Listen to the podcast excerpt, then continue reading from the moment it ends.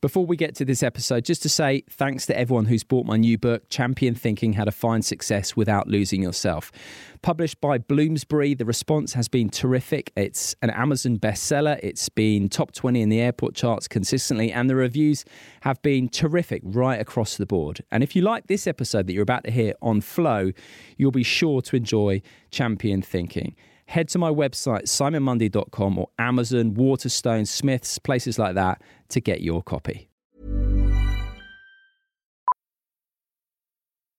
Millions of people have lost weight with personalized plans from Noom, like Evan, who can't stand salads and still lost 50 pounds. Salads, generally, for most people, are the easy button, right? For me, that wasn't an option. I never really was a salad guy. That's just not who I am. But Noom worked for me. Get your personalized plan today at Noom.com. Real Noom user compensated to provide their story. In four weeks, the typical Noom user can expect to lose one to two pounds per week. Individual results may vary.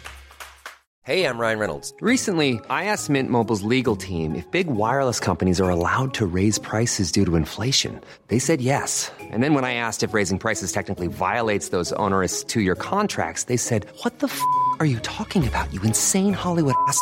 So to recap, we're cutting the price of Mint Unlimited from $30 a month to just $15 a month. Give it a try at mintmobile.com slash switch. $45 up front for three months plus taxes and fees. Promo for new customers for limited time. Unlimited more than 40 gigabytes per month. Slows. Full terms at mintmobile.com.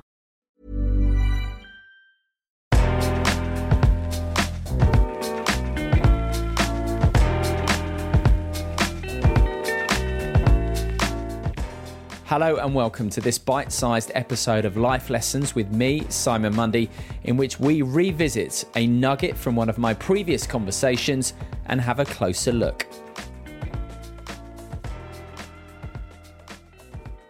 Are you one of those people who has a tracker to keep tabs on things like your sleep and your calorie count? We are increasingly obsessed with data and tracking, and we are also increasingly out of touch with the signals coming from our own bodies. Christie Aschwanden is an award winning journalist, a lifetime athlete, and pro Nordic skier, and the author of the fascinating book called Good to Go What the Athlete in All of Us Can Learn from the Strange Science of Recovery. During our conversation, Christie really emphasized the importance of getting in touch with our bodies and learning how they feel, as well as really learning to heed the signals they're giving us. She also spoke about recognizing that it can seem like there's a never ending pressure to be productive but actually, we need to learn to switch off and be with our bodies and minds without distraction. It's the key to recovery, relaxation, and vital for a life well lived. Yeah, there's this idea out there that numbers are more reliable than than subjective measures. And you know, I think some of this reflects the fact that you know we do trust science and that that's a good thing.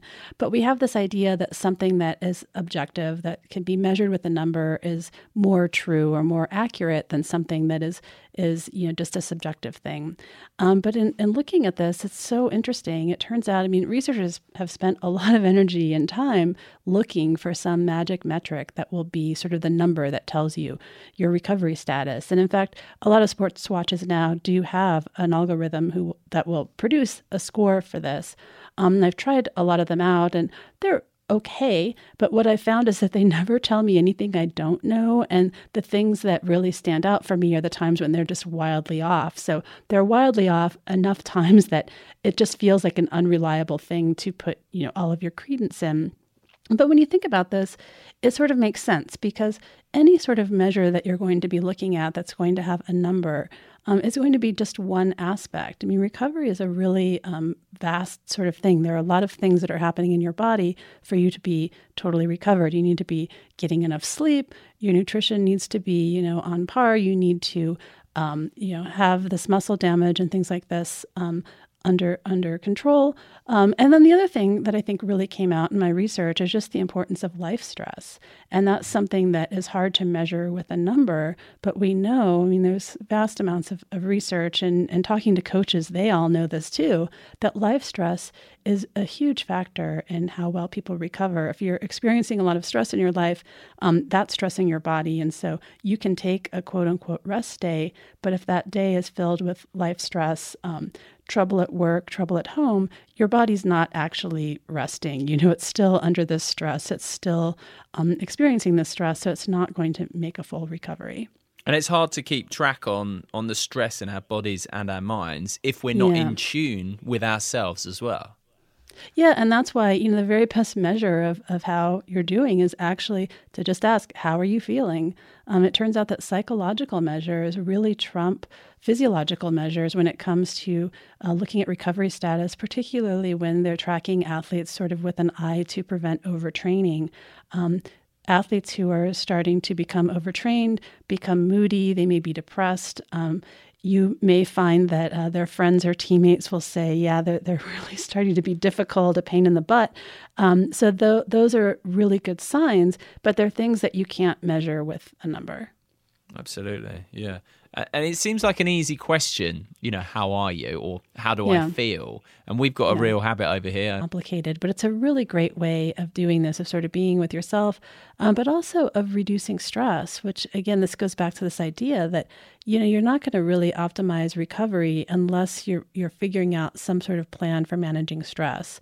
And everyone needs, you know, some sort of plan in their life for dealing with stress because we can't eliminate it. You know, we're just living in a time when that's impossible um, that you need to find some sort of you know ongoing way of dealing with it on a daily basis. Mm. And meditation is great for that.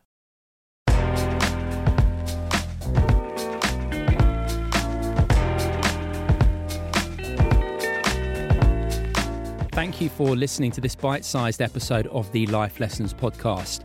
If you'd like to get in touch, please do feel free to drop me an email via my website, simonmundie.com. And just a reminder that my full length conversations are now back. They're out every Monday morning.